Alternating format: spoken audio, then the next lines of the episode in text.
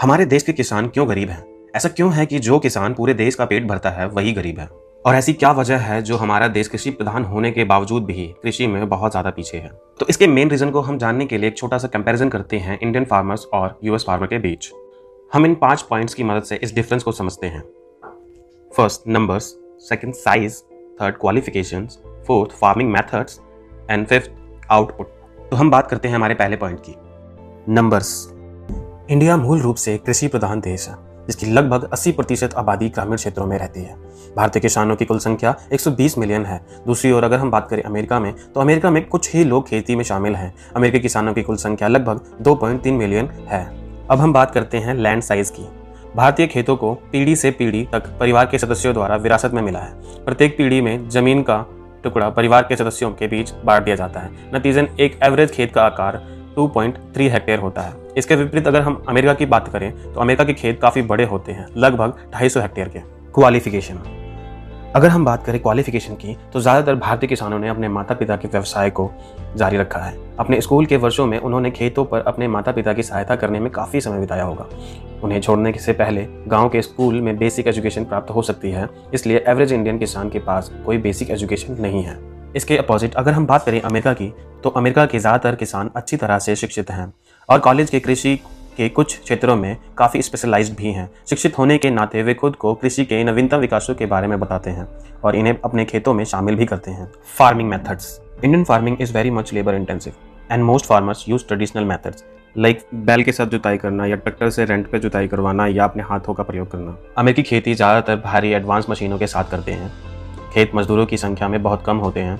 भारतीय खेत अभी भी मौसम पर निर्भर है और साल में केवल दो से तीन फ़सलें ही पैदा कर पाते हैं, जो चावल या आलू तक ही सीमित रहती हैं। दूसरी ओर अमेरिका के खेतों में वर्ष में कई सारी फ़सलें उगाई जाती हैं, जैसे सोयाबीन, चुकंदर, गेहूँ आदि। अमेरिकी किसान अपने उत्पादन का स्तर बढ़ाने के लिए वैज्ञानिक तकनीकी सुविधाओं का लाभ उठाते हैं। उदाहरण के लिए, वे खेत की उर्वरता के स्तर को बढ़ाने के लिए उपयुक्त फ़सल के प्रकार को जानने के लिए प्रयोगशालाओं में मृदा परीक्षण कर सकते हैं। इस तरह के परीक्षण द्वारा समय समय पर उन्हें मिट्टी की उर्वरता को बढ़ाने में मदद मिलती है।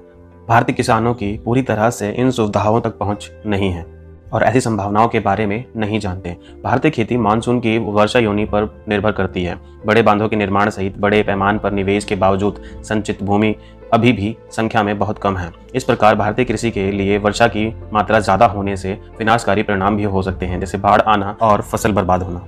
इसके अपोजिट अमेरिकी किसान सिंचाई के लिए एडवांस तकनीकों का प्रयोग करते हैं, जिससे वह पूरे साल तक खेती कर सकते हैं। ज़्यादातर हमारे इंडियन फार्मर्स पुअर फैमिली से बिलोंग करते हैं और उन्हें अपनी खेती और फैमिली दोनों को ही मैनेज करना पड़ता है।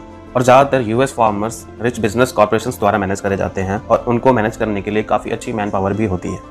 आउटकम छोटे आकार का होने के बावजूद अमेरिकी फार्म लैंड्स ज़्यादा प्रोडक्टिव होते हैं और किसान को अधिक लाभ देते हैं। दोनों खेतों के बीच एक तुलनात्मक रूप से पता चलेगा कि अमेरिकी खेतों में, भारतीय खेतों की तुलना में प्रति हेक्टेयर अधिक उपज है। उदाहरण के लिए, चावल में यह इंडिया के तीन टन में 7.8 टन है, मकई में यह इंडिया के 1.8 टन में 8.6 टन है और मूंगफली में यह भारतीय टन के एक टन के लिए 2.6 टन है। सोयाबीन में इंडिया के 1.1 टन के 2.8 टन है और कपास के लिंट में यह छः किलोग्राम से इंडिया 220 किलोग्राम है। इसी तरह अमेरिकी राज्य में गाय के दूध की उपज, भारतीय उपज का तीन गुना है। इस कंपैरिजन के बाद आपको थोड़ा बहुत तो समझ में आ गया होगा कि हमारे देश के किसानों को किन रिसोर्सेज की ज़रूरत है और हमारा देश कृषि प्रधान होने के बावजूद भी इतना ज़्यादा एग्रीकल्चर में पीछे क्यों है? इसकी बहुत बड़ी वजह शायद हम इंडियंस ही हैं, क्योंकि हम पॉलिटिशियंस को भगवान मान लेते हैं और हम मंदिर, मस्जिद, धर्म, इन्हीं सब की बातें करते हैं और इनको ही सपोर्ट करते हैं। जैसे मंदिर कब बनेगा या मस्जिद कब बनेगा, इन सभी बातों में हम उलझ कर रह जाते हैं। कभी हमने ये नहीं पूछा कि किसान मर क्यों रहे हैं, किसान आत्महत्या क्यों कर रहे हैं, किसान की क्या ज़रूरत है जो हमें खाना प्रोवाइड करता है, हम उसी के बारे में नहीं सोचते हैं। अगर हम बात करें हंगर रेट ऑफ़ इंडिया की तो भारत अब भुखमरी के मामले में 107 देशों में चौरानवे स्थान पर है और ग्लोबल हंगर इंडेक्स 2020 के अकॉर्डिंग ये बहुत बुरी सिचुएशन है। और किसान भूख और गरीबी को कम करने की कुंजी रखते हैं। इन किसानों को और अधिक विकसित करने में मदद करना भूख से लड़ने का एक मात्र तरीका है। और उन्हें अपनी प्रोड्यूस को बेचने से अधिक कमाने में मदद करना गरीबी से लड़ने का एक महत्वपूर्ण तरीका है। अगर हमें इस देश को डेवलप बनाना है तो हमें इस देश की बेसिक नीड्स को पूरा करना होगा। हमें उन किसानों को सपोर्ट करना होगा जो इस देश का पेट भरते हैं। हमें अपने देश के किसानों को सपोर्ट क्यों नहीं करना चाहिए? शायद इसका रीज़न आपको ना मिले। लेकिन हमें अपने देश के किसानों को सपोर्ट क्यों करना चाहिए? इसके बहुत सारे रीज़न आपको मिल जाएँगे। सिर्फ़ हमें इस फार्म बिल के लिए ही नहीं, बल्कि हमारे देश के किसानों को हमें बहुत सारी चीज़ों के लिए सपोर्ट करना होगा। तभी जाके हमारे देश का एग्रीकल्चर पार्ट ग्रो करेगा। इस देश में किसी चीज़ की कमी नहीं है। बस लोग अवेयर नहीं हैं और हमारा और आपका काम है लोगों तक